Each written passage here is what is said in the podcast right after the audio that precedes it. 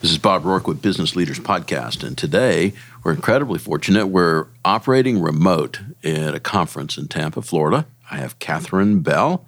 She's from Scottsdale, Arizona, and she's the VP of Operations for Flippin' Females. Yes, thank you. Good morning. Good morning. Very early morning.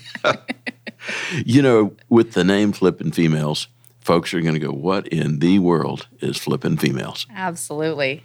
Uh, so what the flipping females is is um, we're just a group of successful investors. Uh, most of us are all women, and we uh, mentor and train people how to become successful real estate investors in the world of fixing and flipping properties. There's a lot of attention and a lot of media in the flipping world and TV and yes. you name it. Yes. So, how long have you guys been up to this? Um, we've been doing this for for almost five years. Yeah. yeah. And so you're across the Phoenix area? We are. And we're in Las Vegas and moving into Texas as well. So diversified. Yes. So folks are going to know how in the world did you get started? So the company Flipping Females, um, how it got started was all of us being successful investors as an investor, we're always learning, growing, expanding, figuring out how to be a better investor, um, how to have our ROI be better. And so we're always going to courses, seminars, reading books, whatever it is. And um, ultimately, what happened was um, there were the you know, we call them gurus that come to town all the time and teach these courses. And we as investors would always go because we're, if we could learn one new thing that has us be a better investor, it was completely worth our time and money. Mm-hmm. And um, so we kept going. And inside of that, um, what we discovered was all these gurus um, have a few things that are very similar. One, the guru is actually never there, there's just a cardboard cutout of them. Um, two, that they all have this similar three step sales process. And so the first one is you go to a, a, weekend or day training, it's free. Then they upgrade you to the boot camp, which is usually a little bit longer. And then the whole time they're at that, they're up, they're having you increase your credit card limits um, for the purpose of what they say real estate investing. But at the end of the day, they just want you to pay like 60, 70. The latest I heard was 120,000 for their mentoring program and um, that wasn't okay with us. And the founder of the company, uh, at one point, you know, we've done hundreds of these projects. And inside of conversations with several of the people that were running the event, it was pretty easy to determine that they'd actually never done a fix and flip ever in their life. And yet they were claiming to teach it. And so we, um, there was a little old lady, she was about 70 years old, and she got up and started walking to the back of the room with her credit card to put down the $60,000. And he stood up and said, Hold on, hold on. Like, what are you going to teach her that she's going to earn this $60,000 back in her lifetime? Like, this is probably her life savings. And um, he got kicked out. said, Sir, you need to leave. Yeah. He was so mad that these people could come into town and rip little old ladies off that he said, never again is this going to happen. And that's essentially how our company was born. He said, if you've got $60,000, you need to be putting that into property. That's what you need to be doing, not giving it to somebody else for some other course. Because if you're going to learn fixing and flipping, the reality is, as an investor, you can't learn it through a book or a webinar or videos or a phone conference. You actually need to be boots on the ground, learning exactly how to manage everything that comes up in a fix and flip. I mean, we've done hundreds of these. I've done um, 159 this year, and I've got 40 going on right now. And there's no two projects that ever look the same. Like, still, as an investor, I'm still learning on every single project. And that's how you learn is okay, here's the challenge. How do we overcome and, you know, create the solution? As investors, uh, we all came together and we all have the same philosophy that we have um, really a desire to come up along people and teach them, but more importantly, to train them. Because training is very different than just education. Training is where you're actually doing it. And so all of us have that commitment and that desire to make a difference and to have people be successful. And so that's how this whole program came to be is alongside of us fixing and flipping our properties because people kept asking us to teach them how to do this. Now we work with them and have them uh, work alongside with us as much or as little as they want, learning the entire process from beginning to end of the entire fix and flip process. I guess questions that come to mind. Yep. So, for a typical fix and flip, Yep. you have to find it, purchase it, fix it, and sell it. You got it. Walk us through those steps. So, if you've done 100 and or whatever the 149 this year, 59. 50 oh well i missed 159 oh well it's early um, you know and you look at that so how, what's the process of identifying a property It's a great question.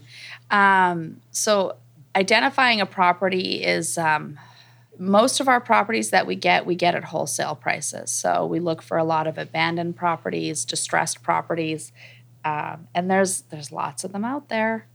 Um, so, once we determine a property is distressed, um, we do contact the owner and just find out, you know, sometimes it's the property that's distressed, sometimes it's the owner that's distressed, whatever it is. And again, our biggest thing is we leave every person, property, and community better than we found them. So, whatever transactions that we have, it's always got to be a win win. So, inside of finding these properties, um, people are usually very happy for us to take it off their hands. And so we say the scarier the better. So we go into the very scary neighborhoods that most people won't go into and start, you know, cleaning up the neighborhoods and having them be beautiful, which makes a big difference because that pride of ownership is a big deal. At some point you guys were fixing and flipping and then at some point there was a transition where you started working with other people alongside so what is the the economic contribution or role of some of the folks that that are investing or helping alongside with you guys how we have structured it for ourselves is that we we already have the relationships with all the lenders. Um, I can have a property approved and funded, or the agreement to be funded within five minutes. That's the strong. We have a very very strong relationship because our lenders know that we know what we're doing and we're going to make it happen every time. So um, we are able to negotiate the acquisition price and um, most of the rehab costs of the entire project. And then, of course, the contractor and all of that. So, what they're bringing would be the say it's 10 or 20% down on the acquisition, and then whatever the holding costs are for that three to six month period. Okay. Yeah. So, in, you know, and I think about just mechanically. Yeah. So you've identified the property. You have Yep. an investor that provides the down, Yep. and then you guys have the acquisition cost and the rehab cost. Yep. So I think about 159 properties. That's a fair amount to keep track of. How many folks are in your organization? Altogether, our whole team, there's probably about 40 of us. On the cruise, do you go out on outside contractors or do you have crews? We have outside contractors. Okay, so it's minutia It is. expanded. Yes. it is. For the folks that are listening, you know, and then they'd go, well, how do people find you guys? Um, so we um, we have a website. It's uh, www.theflippingfemales.com, and then we're also on Facebook as well I got to ask. and YouTube. All right. I got to ask, how did Flipping Females, the name, come about? Yes. So um, the founder of um, the Matrix, uh, we were all sitting around one day. Okay, and the Matrix is, The Matrix is the parent company of the Flipping Females. All right. Yeah. We were all sitting around talking, and um, what happened was was through um, doing all these projects, we discovered that women are better fixers and flippers than men. Like when it came to the end product, um, men generally it's like there's the gray palette or there's the beige palette, and that's as extensive as it gets. Where blunt tool. right? like there's a, and it's the palette boards. They're like, you know, choose A or B. And but with the women, it's like I think just women have this love of having places be beautiful. And so the level of detail and just who they are. Like they just got to really pour into it and really have it be an expression of who they are and like really, really love these projects. And so when we were putting these projects side by side of you know one that one of our male rehab directors did versus one of our female it, it, there was a stark difference and so um, inside of that meeting, you know, it kind of became a joke. And it, it, wasn't meant ever to be a competition between men and women. It was just a very obvious, like, th- there's a pretty big difference in the end result. And um, the founder, Dan, he, uh, he was, you know, just being Dan, who's very, very funny and, you know, ah, you flipping females. And it just kind of became this joke from there. And we turned it into the flipping females because that's what we do. I'm sure there's stories where you've had some folks come in and put their funds together. Yeah. Do you have um, long time, multiple project people involved with flipping females as investors? We do. Yeah. We have lots of people that um, just love doing what we're doing and continue to partner with us on all our projects. And for me, what's even more exciting is when they learn the whole process of fixing and flipping a house. Now they're on to the next level, which is we have a whole leadership track. And now we're training them to actually be leaders and be rehab directors. And now they get to start training and mentoring others up and being able to do this. And so what's extraordinary about that is we are expanding across the country into 110 major metropolises. So we're giving women this opportunity to pour their love into and have a full expression inside of having these spaces be beautiful. So what I love about it is that um, the ones who have repeat projects with us and who are um, part of the uh, leadership training program is that you know a lot of them are moms they have kids, they have husbands, you know, they've got lives. They even have other jobs. So they're able to actually do this part time and have fun here while they mentor and make a difference for others. And then, of course, you know, be able to get paid at the same time to do what you love to do. You know, and that's one of my favorite things is um, I remember when I was younger, my grandfather said to me, he said, Catherine, find something you love to do, find a way to get paid for it, and you'll never work a day in your life. So for us, for all these women, I mean that's exactly what we're giving these women is this vehicle to do something that they love to do, be able to make a difference in the world, you know, leaving every person, property and community better than we found them, you know, and make a little extra on the side as well. Folks go, well, why wouldn't I just come in and do a project with you, yep. learn the ropes, and just go do it myself? And they absolutely can, and some people do do that. Yep. Absolutely. What's what do you think the the differential is for the folks that stay around and the folks that go out on their own? I think it's a couple things. It's one, it, it's time that people have, um, but at the end of the day, I think it's people's heart. The ones that stick around are the ones that really have the heart to make a difference in other people's lives, and they really want to be that contribution that has somebody, you know, have success wherever it is you know, some folks are going to detect just a bit of an accent. Yes. And where in the world did that come from? uh, from northern Canada. Yes. Canada. Canada. but there's no A. My husband says A more than I do, and he's an American. so, in, in, we chatted a little bit about where in Canada. Mm-hmm. You were pretty far north. Yeah, 12 hours north of Vancouver a little town called Prince George. It's like gets to be minus 75 some winters. It's really cold. Yeah. you know, I have to talk about the story when you were a little girl on your bike. Oh, the bear story? Because people are going to go, Canada, bears. Right? Yeah. Yeah, bears and moose. Um, so, yeah, we were having a brilliant conversation the other night. So, uh, I was I want to say I was like 12 or 13, and we were out camping because that's what you do in Canada. You go camping for fun. And um, I was riding my bike down this path, and you know, as a kid growing up in Canada, you're just you're used to all the wildlife, and you know what to do. You're trained very early what to do. And so the bush beside me on the right hand side started shaking. And I look over, and all of a sudden, this tiny little bear cub comes and he ran in front of my bike over across the path to the other side. And anybody knows where there's a cub, there's a mama. And sure enough, the bush is shaking even more. And all of a sudden, I see mom is on my right side and baby is on my left side.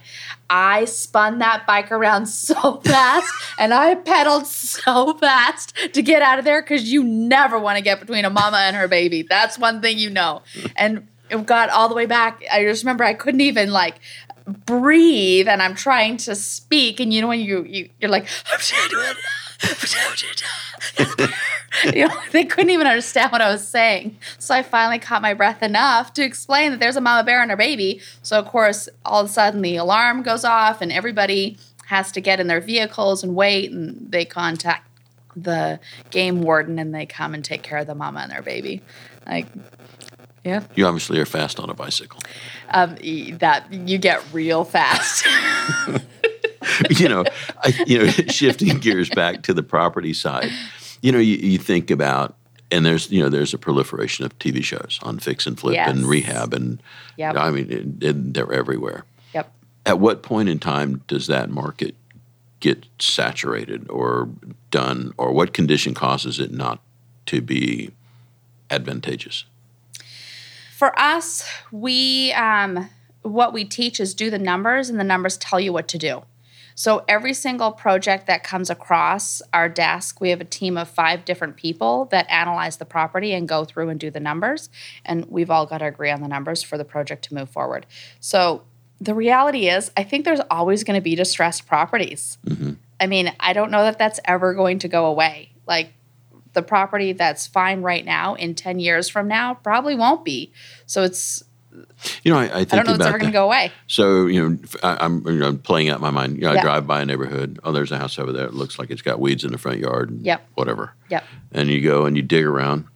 Walk us through the identification process. Does somebody go in and somebody says it needs a found? You know, what makes or breaks the decision? Bad foundation. You know, It's all about the numbers. So there's a few things that we look at. Like we look at um, as much as we can the roof, the AC, the electrical, um, the the foundation, and then everything else is pretty much cosmetic from there. So I mean, you've got the windows, doors, things like that. You want to look at the major items that would have a major cost. And so from there, we pretty much have a formula that we know how much each one of those items is going to cost or not cost. And so that factors into our formula. So then we back it out and we're able to determine what's called the ARV, after repair value, based on everything else in that particular neighborhood. So then from there, we just back out our formula and we know how much we have to acquire it for, how much rehab we put into it in order for it to financially make sense. So then we have the conversation with the um, seller, how much they're selling it for, willing to sell it for, and if it fits inside of the formula, then that's how we move forward. So there's there's no emotion to it. There's no like oh this house is so cute like it may be cute but if the numbers don't work it's not really cute and we like to say you know ugly is the new pretty there's hope for me. oh my goodness i'm meeting houses so it's like the uglier the house the better You know, what what ranges of houses do you do you try to target your market in? we stay usually below the 300000 mark for, and that's after repair value um, we find it to be uh, our highest ROIs, and a lot of investors will stay out of those areas because they're they're pretty scary. We kind of have a joke, you know. It's like some of these neighborhoods are two gun neighborhoods. So what do you do in a two gun neighborhood? You take three guns. Yeah. I mean, we joke. We totally don't do that, but you just go in the day. you just don't go at night. And so, you know, if, if, if you're going in and you're rehabbing a property and turning it into, you know, a, a livable home in a tough neighborhood, who's the typical buyer in a tough neighborhood? Here's what's really extraordinary about that is that when you look at a house and what's on the market, if a house, you know, we could fix and flip a house, say over in Scottsdale, and that house you know the arv on that would be five six hundred thousand. Well we would put the same amount of money into it but at the end of the day the profit would say be fifty thousand dollars which you know that's a nice profit. But then there's the whole hold time how many buyers are actually on the market looking for a house? It's five or six hundred thousand and how long we're going to have to actually hold it. Now if we have a house that's um, 200000 um, and again we can make $50000 on that the outlay of money to make 50000 on the $600000 house versus the outlay of money on the $200000 house is a dramatic difference so your roi obviously increases on the $200000 house now the next piece we look at is how many buyers are out there that qualify for a $200,000 house? There's a way bigger pool. You know, of course, the government's got all sorts of programs to help these families who otherwise wouldn't be able to get into homes and be able to purchase these homes. So our homes get sold very quickly. And and guys, we're, actually in a resort community uh, doing this podcast, and the guy with the snowblower just went by. I don't know what it's. We're in Florida. It's not a snowblower. The joys of doing live. This is kind of like construction. It's yeah. I mean, Constant interruptions. yeah. It just normal. This is So, perfect. You know what? What I We think. could say it's a construction crew. yeah. You know, and if if you were going to go into a property, what are the typical one or two things that you guys see most commonly need to be repaired or rehabbed when you go in? I mean, the common things are uh, paint and floors. Like fix the walls and the floors. No matter what, no matter which property we go into, those two things are always going to need to be done. And so, you know, you've got the property identified, you have your investor, you find it, get it bought, and the crew goes in. What's your typical time frame between find and sale? Uh, it's generally less than six months. Okay. That's pretty quick. Yeah. Turnaround. We've got our crews trained. They know exactly what we're looking for. for the detail folks out there, is there uh, software or a process or collaborative software that you guys use to keep track of all your projects and, and keep the team pointed? We use Google, Google spreadsheets, and um, a program called Asana. Okay. And those are the two main ones that we use, and all our systems and structures are built inside of. This mm. isn't a complicated process. Mm. And I think people want to make it more complicated than what it really is. And it really isn't that complicated. Once you get your systems and structures down and you just do the project based on the numbers versus your feelings about it, it- it just becomes really simple to make all the the choices inside of making sure that it's a profitable, successful project. So as you guys move into newer territories, Yep. how do you develop the cadre or the, the group of folks that you're going to train? Lots of networking, lots and lots and lots of networking because we want to work with people that are um, excited about what we're doing and committed to making sure that all the projects stay on time and on budget. So it really is. It's not, and again, it's like just what you know, but it's about who you know. So just having lots of conversations and figuring out. I have people reaching out to me all the time through Facebook of different places of okay, so now I got some contacts there, and we can start. you Okay, and you just use the same numbers and ROI stuff, and they just take in and you supervise them, and they get her done. Yep. Well, this has been interesting. Yes. And, you know, I think at the end of the day, uh, you know, cleaning up neighborhoods and making houses nice, th- I'm sure there's a transformative effect in these neighborhoods. There really is. We have so many of the neighbors come over after we've completed a project and are beyond thrilled about what we've done because a lot of these homes just have some undesirables happening in them. What's the biggest misconception you think there is about what you guys do? People uh, that they believe that we're um, driving up the prices too high inside of all the areas. And when the reality is, is that we are increasing property values for everybody in the neighborhood, um, which is good for everybody. Yeah, pushing comps. Yeah. Yeah. But all of our comps that we do um, are extremely conservative. We don't ever push, you know, beyond what that particular neighborhood can actually handle. Like it's just not economically responsible. Well, I can't tell you how much I appreciate you taking time out of your early morning and putting up with the lawn mowing guy or whatever he was doing. And I appreciate you. Thank you. This time together is awesome. All right, Catherine, thanks so much for being on the show. Yes, thank you. You bet.